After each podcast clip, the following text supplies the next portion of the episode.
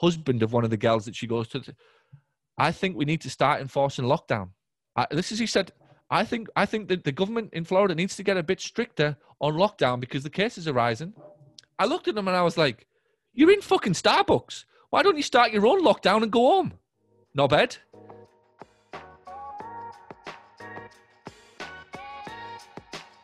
This is the Paul Gough audio experience. Whether you call yourself a PT, a physical therapist, or a physiotherapist, and wherever you're listening to this right now, this is for you. It is me revealing everything I can to help make you a more successful business owner.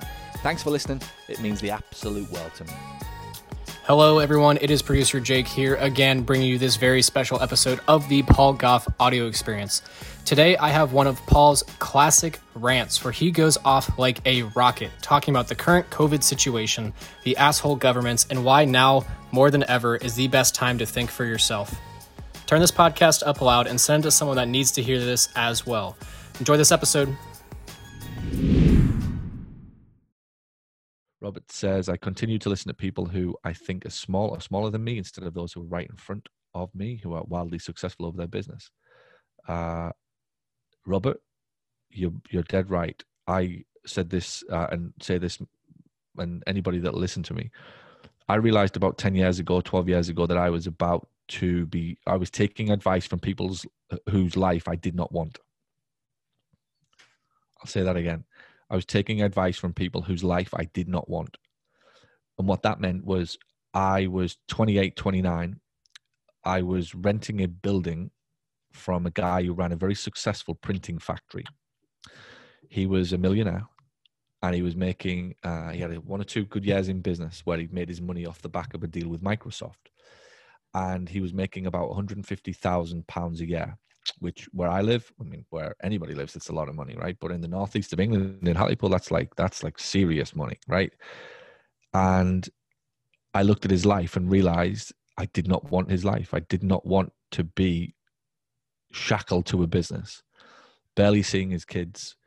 His idea of a uh, a break was a five day, once a year trip to the seaside, two hours away from where he currently lived, because he couldn't go too far in case he had to dash back to the office. I had another friend who was a, a lawyer, who was a partner in a law firm, who was advising me about my business. And I looked at his life again in the six figure salary bracket. I looked at his life and I would ask him on a Monday how his weekend was, and he would tell me he was called out to court. He didn't get to do the sports that he wanted because he was too busy. And again, I'm looking at this going, You've got a lovely car, you had a nice Porsche, you have a big house, you have a, an amazing suit, you have a nice watch. You eat in the fanciest, nicest restaurants, but I do not want your life at all, categorically. And I could reel off three or four people that I was taking advice from that I realized, thankfully, if I followed them, I would end up very unhappy. And so I had to leapfrog that type of advice. And I, I had to go and find business owners who were having success both financially and personally, which is my obsession my business success cannot come at lifestyle at the expense of my lifestyle with the kids or with Natalie or with just my own peace of mind, my health, my ability to travel, see the world, and do various things. So I had to go and seek out mentors that were playing the game at the level that I wanted to be at. And I stopped looking around at people that were um, giving me, or I stopped taking advice from people who had businesses or lifestyles that I didn't want to have, period. And quite abruptly, I found myself with about two friends left in my life. I literally found myself with like two conversations left to have. I, I had to cut every conversation with anybody to do with business because I would walk into a pub or a club or I'd just be sat at my local park talking to a colleague or somebody in business that would be giving me advice. But I realized that they were playing at such a small level that everything that they were telling me was toxic. They were they were telling me that it was about working 15 hour days. They were telling me about it was about working harder. Um, they were telling me not to trust people to be careful of people. I had to unravel all of that. I had an uncle who would not leave his shop he went on a plane once in 30 years. His son played cricket international cricket for england and he never went to watch him because he would not leave the shop. How sad is that? Made a load of money. Made a load of money. Stressed a bit, anxiety, trust issues, tax issues, VAT issues, would not employ anybody outside of the family, and was constantly telling me, be careful of employing people because they'll screw you over. And when you see business owners that are struggling and who are shackled to their business, they don't trust themselves and therefore they can't trust people. You, Robert, have to get around people who have a completely contrarian view of business to you, the, or, or at the far end of where you want to be. This is like, that's what I want. And usually, when somebody starts telling you things that don't line up with what you currently know to be true, if you listen, more often than not, it's growth. What often happens is you seek people that tell you what you already know, and because it feels comfortable and because it feels familiar, you will take that advice. I give contrarian advice all day, every day for a living. I piss people off all day, every day for a living. I irritate people all day, every day for a living. I get paid to irritate you. I get paid to push you. I get paid to contradict everything that you currently believe to be true about life and business and success. I get paid to go against everything that every politician will ever tell you, indoctrinate you with, everything that your mother, father, auntie, uncle, brother, and sister will tell you about life. I get paid to be an absolute pain in the ass, constant, non-stop, always and forever, never letting you believe what you're hearing on the grapevine in society is true. If you want what they're getting, you go listen to them. If you want their misery, their unfulfilled lives, their nice salaries that doesn't lead to happiness, you want the car on the drive, but you can't get away from your kids, so you can't get away with your kids. You want their life. You want to go home and do what they do and watch what they watch and and think how they think, then good for you. If you don't, then you got to hang around with people who who will challenge you and who will push you and tell you things that you don't like, and it will sound uncomfortable and it will sound harsh. That's that's what I believe we do as a as a company as a business. I exist to piss people off. How good is that? There's my purpose. My purpose in life has just been there you go. There's the value. I've just found my own purpose in life. I've redefined my purpose. I exist to irritate every single one of you. I exist to be a devil on a shoulder. You've got one one little thing on one shoulder telling you that life's cozy and comfy. And if you just listen to the news tonight and you follow the line and you toe the line and you kiss everybody's ass and you be nice to everybody and like everybody pulls together and we're all in this and all this bullshit. And I'm on the other side going, what a complete crock of shit. The best thing that you can do for anybody is agree not to take part in their misery. Seriously the best thing that you can do for anybody is agree not to take part in the misery and show them a path to pull themselves up to be successful.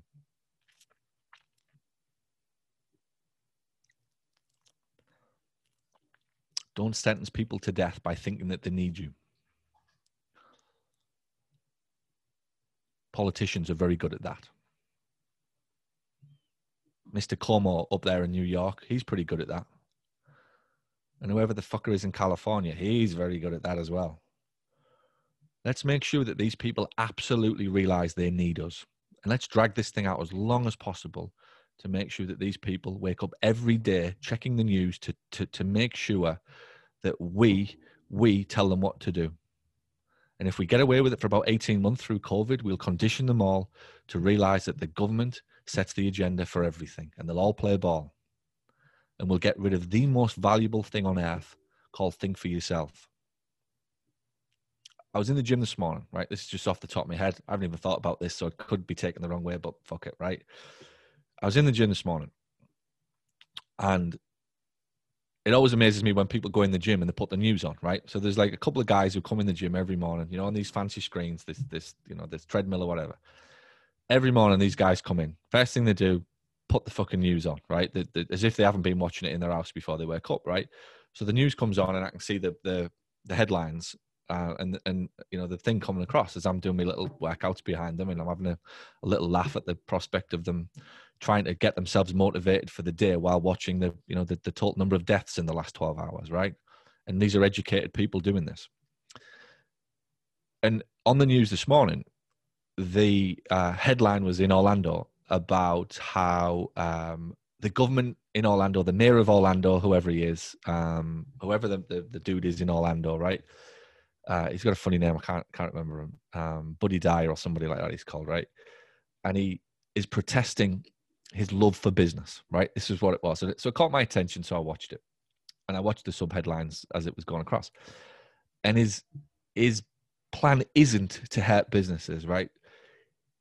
But he has to find them. He has to find the bars, right? He has to find the gyms. He has to do it and, and it's with it's with a heavy heart that he has to label these business owners criminals right and it's with a heavy heart that he has to find the gym owner this morning $5000 for opening his gym right it's with a heavy heart that he has to do that and he's adamant he's not wanting to punish the business owner so I sat and thought to myself how else can i how would i deal with this right if i was if i was the politician right what what about this right instead of blaming the fucking business owner, right? If there's 25 people in that gym, find the fucking lot of them. Right? And if if there's a problem in the restaurant, there's 10 people in the restaurant not wearing a mask or not adhering to the rules, find the fucking lot of them, right? Don't just don't just find the business owner 5 grand. Why don't we go there is a $5,000 fine on this establishment right now and anybody that we observe not wearing a mask, not doing the six foot thing, not washing their hands like they're supposed to, every one of you collectively is paying the fine. Oh no, oh, no, no, no. It's all on the business owner. Blame the business owner, always, as always. But my point, right? My point is this there's not a single person alive right now who doesn't know six foot apart, wash your hands, and wear a mask. That to me, if you go in that restaurant you know the rule, as does the business owner. So why would why we why are we chastising the business owner? If I, as an individual, want to take responsibility for my life to go into a restaurant, then I'm subject to the same, should be, even though the fine is a load of bullshit anyway. But let's say we are going to enforce it. Why is every single person in that restaurant not being responsible for it? I tell you for why. Because the government, the government wants to control every single thing. But what we should be doing is saying, okay, cool, let's make the individuals responsible for themselves. And if you go into a restaurant and you don't wear a mask and you don't stay six foot apart, we're fining you. And collectively, you are all responsible for it. That's the right way to do it because then we start to actually condition human beings that they're responsible for themselves. Because what happens, and this is the bit that I'm absolutely adamantly against, what happens is if you you condition and you turn people into morons, where right now people are going into toilets being told how to wash their hands. How to wash your fucking hands. How degrading. That we've got to a point in life where you having to go into a toilet to be told how to wash your hands. Think for yourself. But they won't do that, right? And this is the problem with society. It's conditioning you not to have to think. It's somebody else's fault. And this is my rant. It's not the business owner's fault if I'm not sticking to the rules. It's my fucking fault if I'm not sticking to the rules, not the business owners. It's not the gym owners. It's not the restaurant owners. It's my fault. Absolute 100% total responsibility for your own life. That's my biggest fear of what's happening with COVID. It's another excuse for somebody to absolve themselves from needing to take responsibility for their life. I know the rules now. I know the deal. People are whinging, right? I, I remember having a conversation a few weeks back with somebody. This is true in Starbucks, right? After Natalie's gym class, husband of one of the girls that she goes to. I think we need to start enforcing lockdown. I, this is, he said, I think I think that the government in Florida needs to get a bit stricter on lockdown because the cases are rising. I looked at them and I was like, "You're in fucking Starbucks. Why don't you start your own lockdown and go home? No bed. Don't come to Starbucks and have a conversation with me about wanting to lock everybody down, right? Now, if we were having this conversation on FaceTime in your house, I might have some respect for you. But not when we're sat in Starbucks talking about locking everybody down. Start your own fucking lockdown. Go home. Why don't you start your own lockdown from home, Dick? But this is this is the this is what you're dealing with. Seriously, This is the level of hypocrisy that you're dealing with all day, every fucking day. And this is my point. You've got to wake up from it. I have no agenda against governments or whatever. Right? I'm not paranoid. I'm not one of these who wakes up every day thinking the governments are out to get you. I just think they're thick. That's it. They're thick. It's only they're stupid. They're dumb, right? And what they're doing is absolving people from making decisions and holding themselves responsible. I absolutely believe in the human race. I absolutely believe that an individual is capable of wonderful things, but not under the current regime because you don't have to think for yourself. That's the problem the biggest fundamental danger that you've got to achievement and success is anything around you that strips you of the ability to think for yourself. I promise you. Think for yourself. Look at every situation and ask, is this somebody else's belief? Is this somebody else's inability to be successful that they're projecting onto me? The answer is 99.9% of the time, yes.